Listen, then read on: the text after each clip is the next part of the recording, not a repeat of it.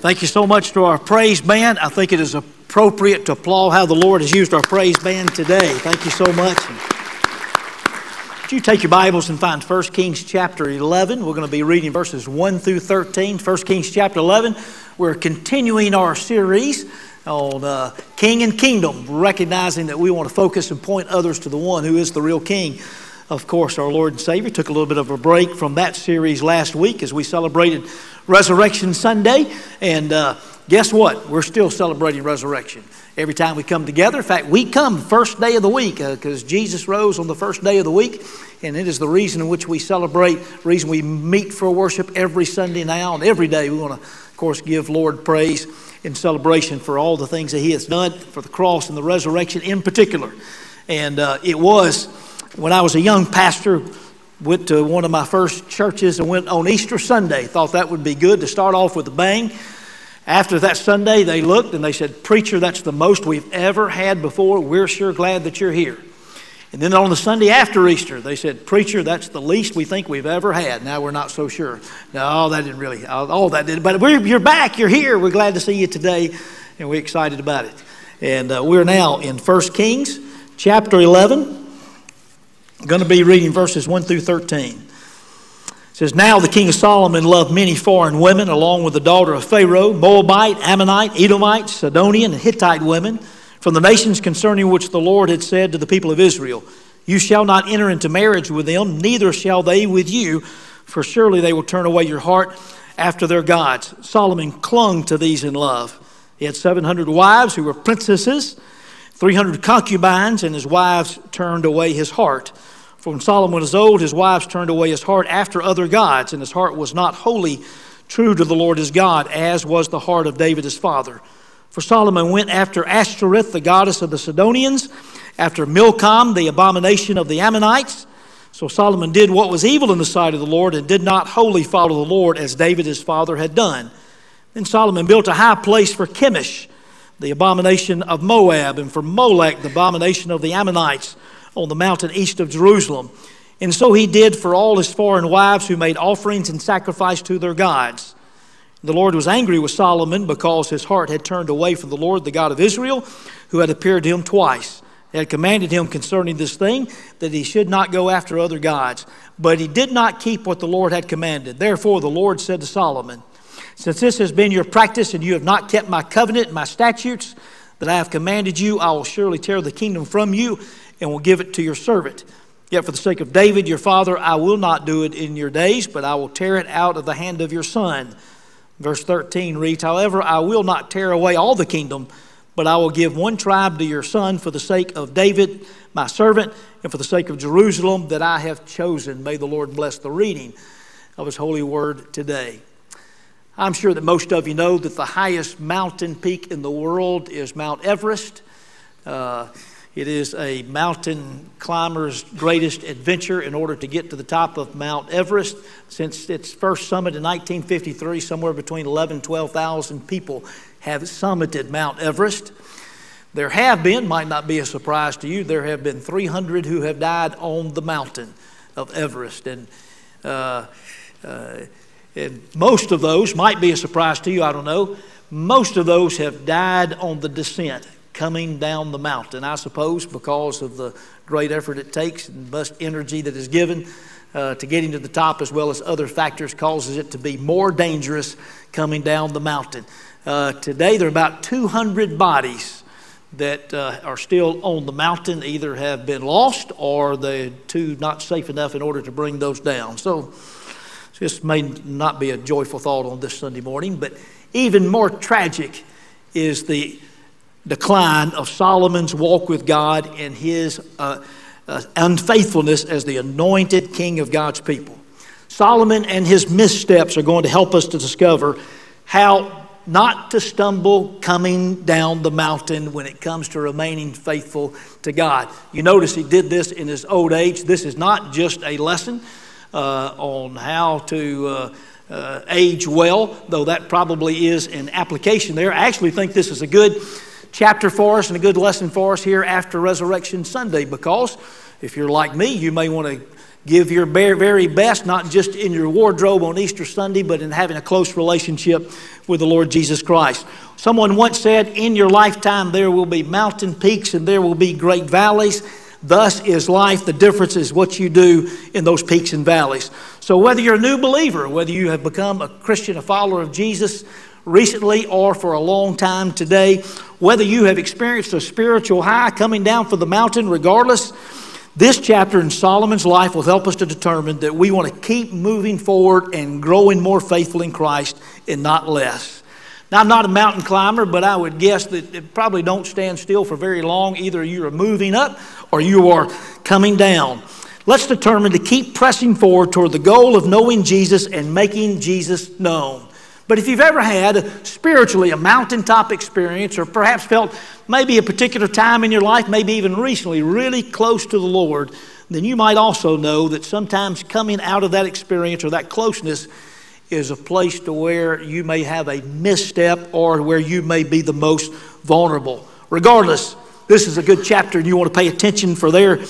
But but there, but for the grace of God, we are all capable. For as we will see, if it could happen to Solomon, who was the wisest man alive, it could happen to any one of us. So today, our prayer is, Lord, help us to remain faithful. You've got your notes there. We're going to talk about making preparations not to stumble or to fall away, but to keep on keeping on in faithfulness to Jesus. It is a lesson also on how to finish well. Solomon had, had such a great start as the son of David, as the one who had been anointed king, became king of Israel. He became king of Israel when Israel was at its greatest height, both politically, militarily, financially, all of these things. And Solomon, because of, the, because of God, took it to an even greater height. God made him the wisest man alive because of his request, arguably the wisest man who ever lived, except Jesus because probably it was only Jesus when he said in Matthew chapter 12 and verse 42, Jesus said, One greater than Solomon is here, speaking of himself. God gave Solomon not only wisdom he asked for, but also riches and wealth. He had the most wealth of any king of his time and of any king ever of Israel's history. Built the first temple in Jerusalem. He spared no expense.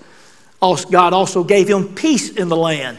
Much was an attribute because of his father David and all the enemies in which he conquered. Uh, of course, because God was with David. Foreign kings and queens, as well as many other important people and other people around the world, would come to Solomon in order to be able to hear his wisdom, in order to gaze upon his riches. Well, what does that have to do with us? Well, if you're a child of God, I want you to consider the moment that you accept Jesus in your life, even though you may not realize it, you have started off well. You are better off than Solomon. You're a child of the King of Kings, which is better than being a son of David. You may not be as wise as Solomon, but you've got something even better than that. You know the one who is greater than even Solomon. And he lives inside of us in the form of the Holy Spirit, sometimes called the Spirit of Jesus. He lives each one of us to guide us, to comfort, and to remind us of his word. What do you feel wealthy? Solomon himself actually wrote in Proverbs chapter 8 and verse 19. He, write, he writes, My fruit is better than gold, even the finest gold. It my yield better than chosen silver. In the New Testament, you might remember Paul wrote in Philippians chapter 4 and verse 19, And my God will supply all of your needs according to the riches of his glory in Christ Jesus. And for this, we recognize that all believers start off well. We're given all spiritual wisdom. Wisdom, godly wisdom, is but a heartfelt prayer away. We're part of a royal priesthood. And things like love and joy and peace and patience and kindness and goodness and faithfulness and gentleness and self control are fruits right for the picking. These are all yours as a child of God, and because you're part of God's family through Jesus, you will always have these at your fingertips. Because Solomon was David's son, the kingdom was not going to be taken away, at least not all of it. Now, today, if you're here today, or maybe there's somebody listening that's not a follower of Jesus, may today and even these descriptions of what it means to be a follower of Jesus and all that we have in Christ, may these cause you to have incentive to explore what it means to follow Him because it's our prayer today that you will be ready even today to give your heart and life to Jesus. If you don't know that you have Christ in your heart, if you're unsure if you have a home in heaven, we want you to be sure today. And here today we have a discipleship lesson should you choose to follow Him. The tragedy for the nation of Israel was that because of Solomon's unfaithfulness, most of the kingdom would follow in his footsteps, and much of the kingdom would be taken out of his son's hand. So from this point forward, here in 1 Kings chapter 11, from this point forward, for the nations of Israel and Judah, they would be in steady decline until finally the nation of Judah would be defeated by King Nebuchadnezzar of Babylon. Uh, the temple would be destroyed, Jerusalem would be conquered, most of the survivors would be taken into exile to become slaves in a distant land 500 years later. Now, there would be some good kings and there would be some godly prophets, but this was the beginning of the decline. Now, the tragedy for many genuine followers of Jesus that in spite of the great beginning and who we are in Christ, the possessions that we have uh, as followers of the Lord Jesus, many fail to follow closely or they stop growing in Christ. Many more will decide that they're going to live for this world instead of living for Jesus, and the result is unfaithfulness. Would you like to learn how not to stumble? Would you like to be in a place to where you can know that you can have a closer walk with Jesus? Or today, maybe if you find yourself further away than you know that you should be, maybe a way which you might be able to come back and that you might be faithful to Him once again. Watch Solomon. We're going to learn from him, but we're going to have to flip the script a little bit because what we saw in Solomon, we saw his decline, but instead, what we want to be able to learn from where he had missteps, we want to be able to take the right steps. And one of those is this Pay attention to the clear warning signs. Pay attention to the clear warning signs. This was something that Solomon did not do, but if you're paying attention to the Bible, you see them clearly. For instance, when Solomon first came into power, you might remember this from 1 Kings chapter 3 and verse 1. 1 Kings chapter 3 and verse 1. To where Solomon made a marriage alliance with Pharaoh, king of Egypt. He took Pharaoh's daughter and brought her into the city of David.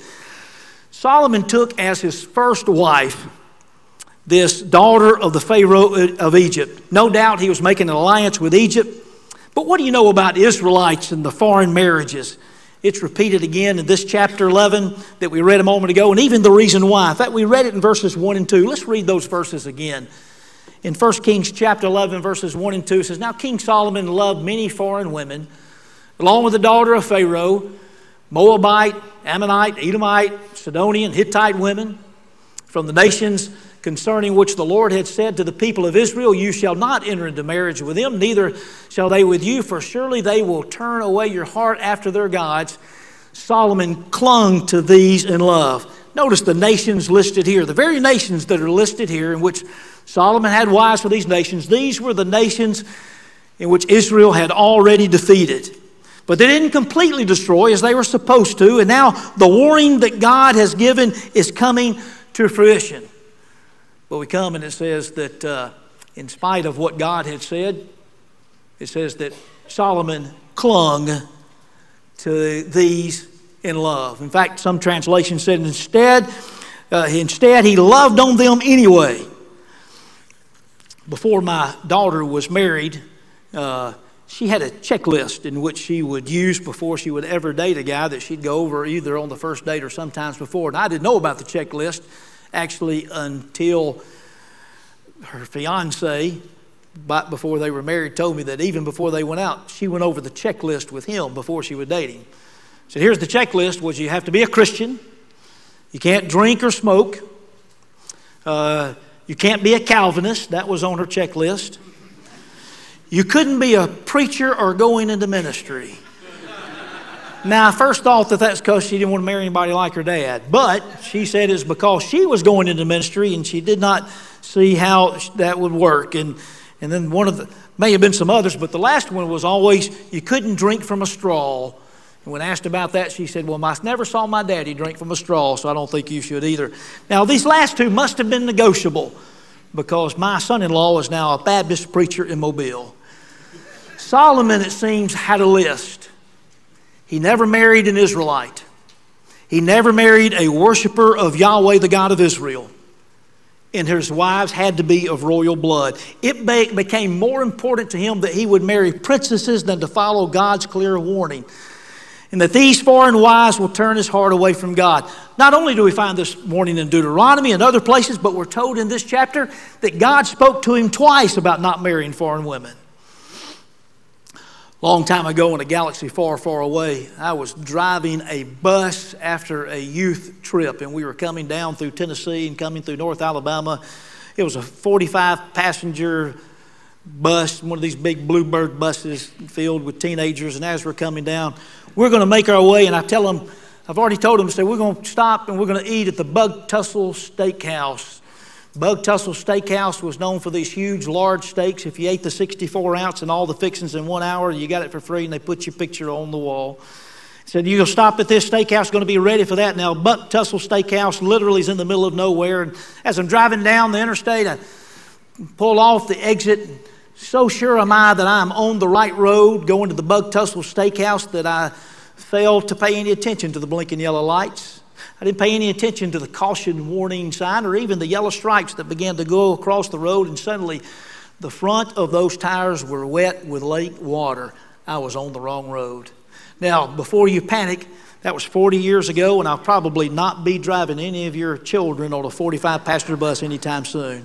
You know, you can think you're on the right road, but if you're ignoring God's clear warning sign found in His Word, you'll find yourself at a dead end. And in the Old Testament, God's people were to marry God's people. Christians in the New Testament are married Christians. God's word is clear. Jesus told us clearly to seek ye first the kingdom of God and his righteousness. He also said you cannot serve God and money. Said you can't serve two masters because you'll end up loving one and hating the other. Paul told us on more than one occasion flee youthful lust, run from sexual temptations. We need to pay attention to these clear warning signs and many more.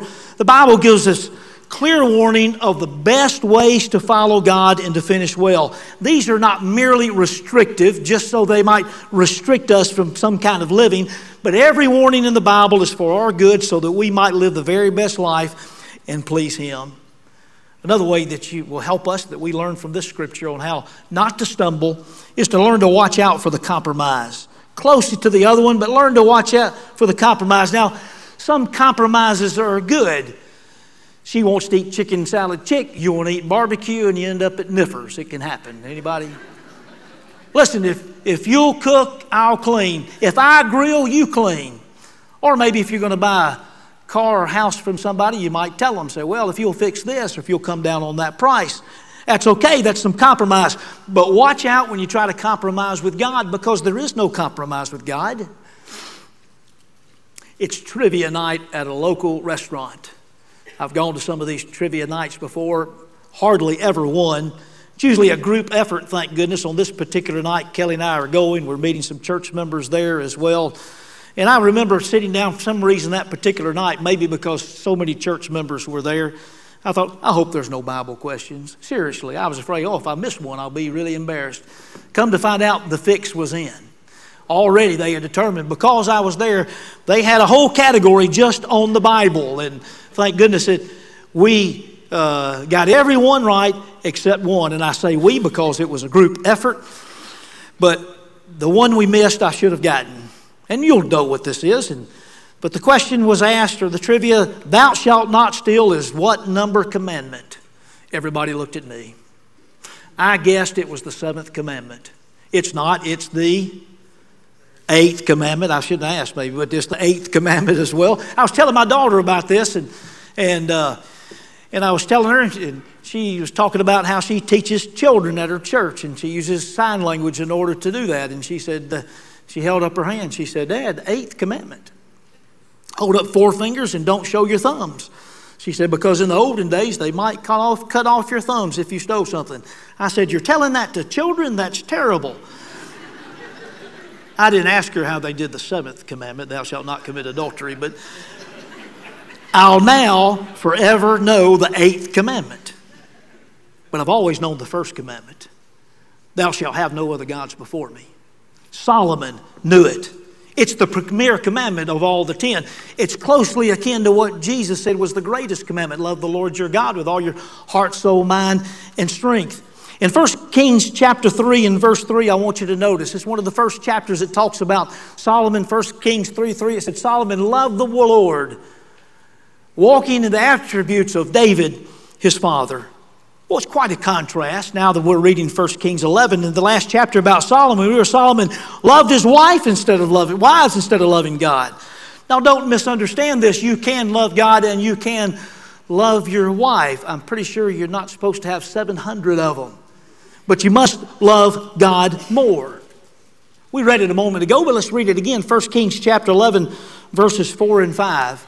It says, For when Solomon was old, his wives turned away his heart after other gods, and his heart was not wholly true to the Lord his God, as was the heart of David his father.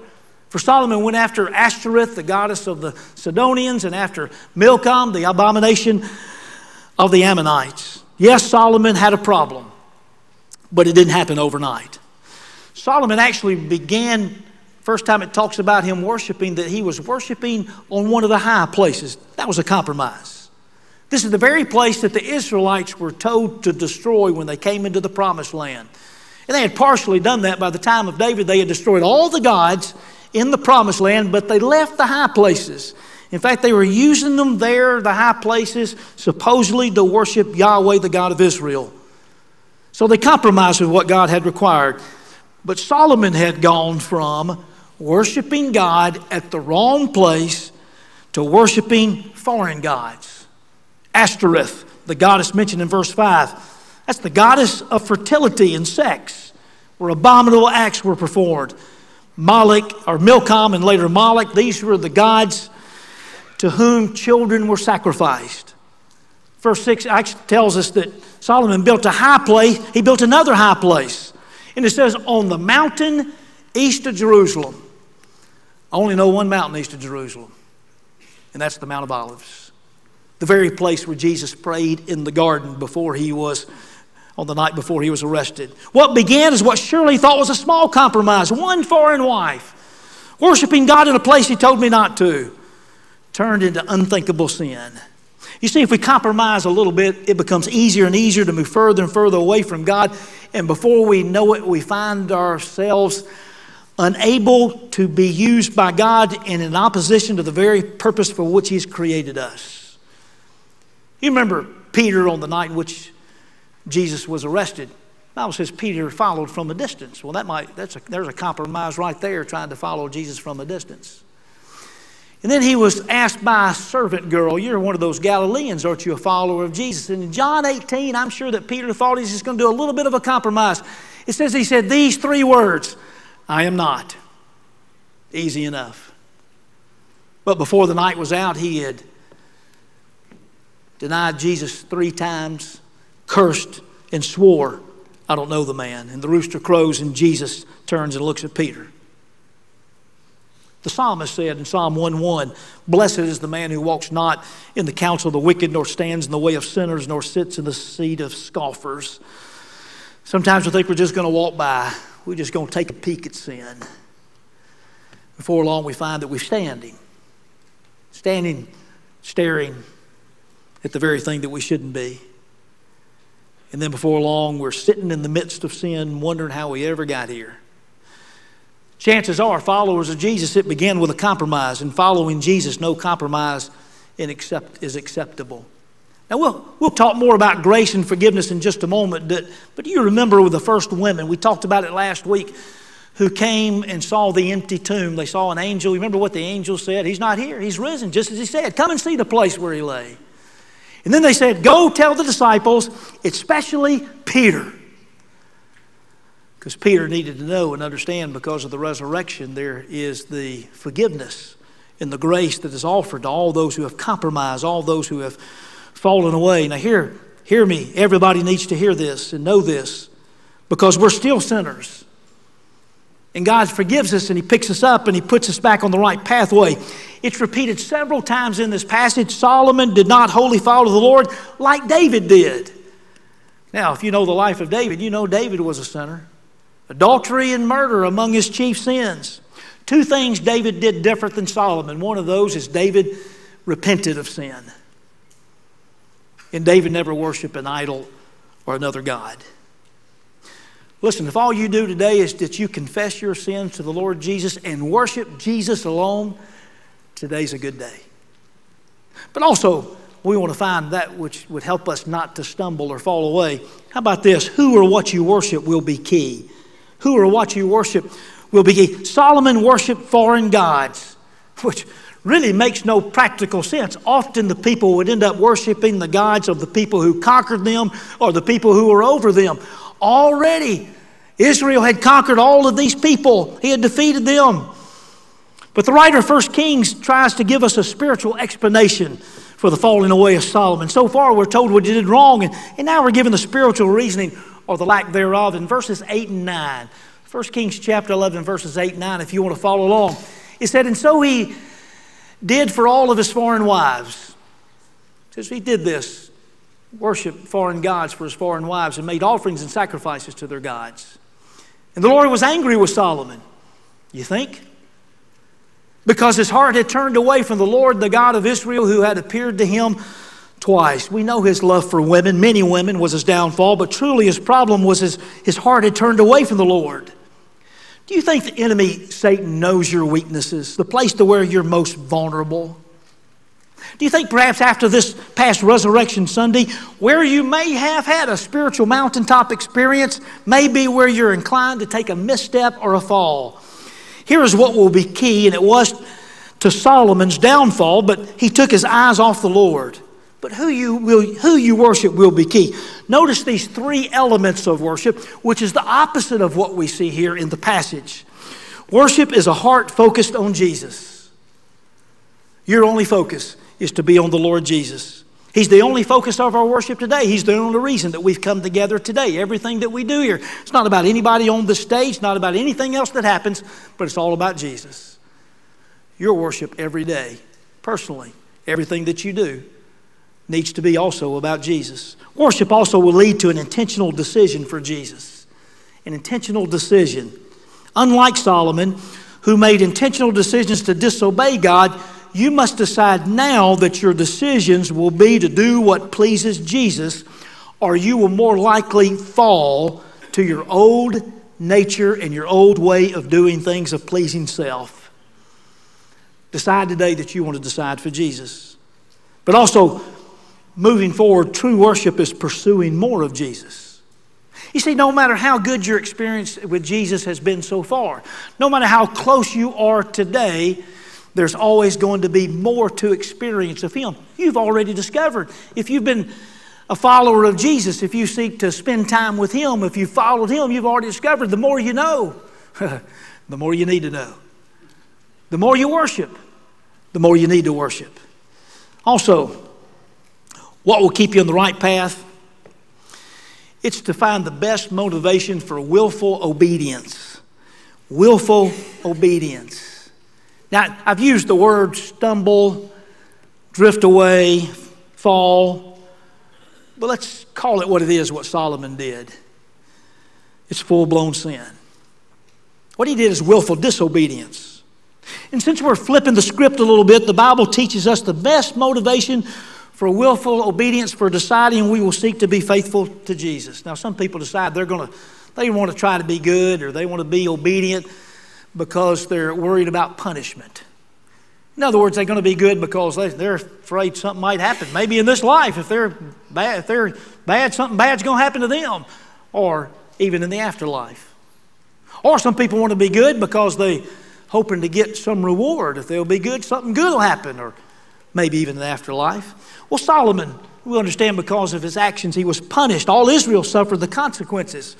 We read in verse 11 a minute ago, therefore the Lord said to Solomon, Since this has been your practice and you have not kept my covenant and my statutes that I have commanded you, I will surely tear the kingdom from you and will give it to your servant. The kingdom will be taken from him, but not in his lifetime because of God's love and promise to David, but it would be from his son and then not all of the kingdom. Ten tribes of the kingdom would go to northern Israel, one tribe would be with Judah, and David's sons would be over Judah. But there's a better reason to be faithful to God, not because something bad might happen like it did to Solomon, not so that there will be reward, even though the Bible does talk somewhat about rewards in heaven. But the best reason we have to be obedient and faithful to God is because all that He has done for us through our Lord and Savior Jesus Christ. We look back at the victory that was already won on Calvary when He died for us on the cross, and that death was defeated in the resurrection as well. He proved his love for you and me. 1 John chapter 4 and verse 19 says, We love because he first loved us. Solomon himself wrote in Proverbs chapter 3 and verse 3 Let not steadfast love and faithfulness forsake you. Bind them around your neck, write them on the tablet of your heart. Now, I've got to tell you, I'm at a quandary. How could Solomon write such great wisdom literature of the Bible and not heed his own words? He's the ultimate example of do what I say, but not what I do. If nothing else, we know that the Bible is true. I mean, if you were writing the Bible, if it was some kind of fairy tale, would you not have Solomon living happily ever after somehow? But we know that it's all true in everything that is written. Can I tell you that your life does not need even to resemble Solomon? Not your journey, not your story upstairs above our children's building, the top floor, there's a storage room. Now, it really wasn't meant to be a storage room. It's an unfinished part of our building. We have a vision for it to be classrooms and a gathering space for Bible study and worship that'll take place up there one day. But for the past 15 years, it's been a storage room, and we, it's a large area, but we've been putting lots of junk up there. And about once a year, somebody will get the notion, sometimes usually some of our staff, and they'll say, We're going to we're going to clean out that storage room and we'll go up there, we'll get an extra dumpster, we'll throw a lot of it away, we'll give some of it to the thrift store, we'll rearrange and make it look nicer. It's never been empty, but it has been less full until about three months later. And then it gets filled up again, and often it's full, full fuller than it has ever been before. You know, that's kind of like your heart and mind. It's going to be full of something. It was made to exalt God and to be full of the love for Jesus. You can try to rid your heart of bad stuff and things that are unhealthy, but unless you're intentionally filling it with Christ and His love and His mercy, it will fill back up with something else. I believe Solomon had a great heart, a capacity to love God and to make His love known, but instead he filled it with love for this world and an unhealthy love for idol worshiping women who turned his heart away from God. Yesterday, it's it's a good day to clean out your heart, it's a good day to confess sin. But then you got to fill it with an all out pursuit of Jesus. I want you to see God's grace in this passage before we leave it. Look at verse 13. It's the last passage we read a moment ago. In verse 13, it says this He says, However, God is speaking to Solomon, I will not tear away all the kingdom, but I will give one tribe to your son for the sake of David, my servant, and for the sake of Jerusalem that I have chosen. What's the promise, covenant with David? said, He'll always have somebody from his kingdom, of the children of his kingdom there will be no end. It's fulfilled in the Lord Jesus Christ.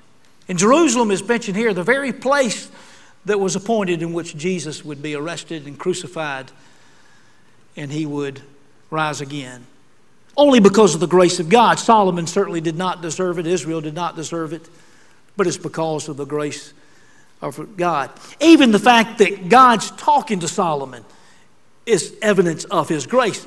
My goodness, he didn't have to explain anything to Solomon, he could have just done it. But I think he wanted Solomon to repent as well. Did Solomon ever repent? I've read the chapters. I don't find any place that he repented. Can I, can I tell you that there are some Bible students who think that he finally did repent. The very last two verses in Ecclesiastes, where he said something, he said, Nothing is left but to fear God and to be obedient to Him. But that was some kind of perhaps. But I'll tell you that it's unclear whether Solomon ever repented or not. We don't find much evidence of it. But it should be clear what Jesus has done in your life and in my life. It should be much evidence because of what Jesus has done and because we've experienced the grace of God. And if you want to know how not to fall, if you will wait for God and pay attention, you'll experience even more grace. If you'll wait for God and pay attention, you'll experience even more grace. Because if you're a follower of Jesus, you've already experienced much grace. Because the moment that you accepted Jesus, you knew that you had Holy Spirit living inside of you. You knew you had a purpose. Purpose is to exalt the name of Jesus and to live for Him. You knew that you have a home in heaven, not because of anything that we deserved, but only because of what Jesus Christ has done and because of His goodness. But if you will follow closely, if you will not compromise, if you'll seek to follow Him wholeheartedly, then you'll experience even more grace. You'll be able to pay attention even more so to where God is at work because His grace is always at work, always evident. Uh, but you want to experience, you want to be able to see it. And if you don't know Jesus Christ today, then I encourage you to experience His grace for the very first time. Recognize that we do not deserve God's love. We don't deserve to be able to go to heaven. We don't deserve even to have a plan and a purpose for our life. But Jesus wants to give you every all of this. He's proved it to us over and over again. If you don't know Jesus today, we encourage you. Ask Jesus to forgive you of your sins. Ask Christ to come in to be your Savior and Lord. Let's pray together. Father God, we continue to come today celebrating the resurrection of our Lord and Savior Jesus Christ. It is the reason that we have gathered together. We pray that all that we do points to our Lord Jesus. We pray that our very lives will exalt His name and other people will be able to know that Jesus is the most important to us. And Father, we pray today that you'll be at work and everyone that is here today, that and those who might be listening today to know that uh, uh, because of God's grace that we're able to draw close to you. For those who have been far away, we pray there'll be time to come back and to be close. For those, Father, that are continuing to seek to walk towards you, Father, may it be another time if we commit ourselves ready to follow you wholeheartedly. And Father, we pray for those who may not know you as Lord and Savior. We pray that today might be the day of salvation. Knowing now, even now, Father, the Holy Spirit is at work knocking on hearts' doors. We pray, Father, they'll be ready to open that door. Thank you, Father, for allowing us to join you in your good work.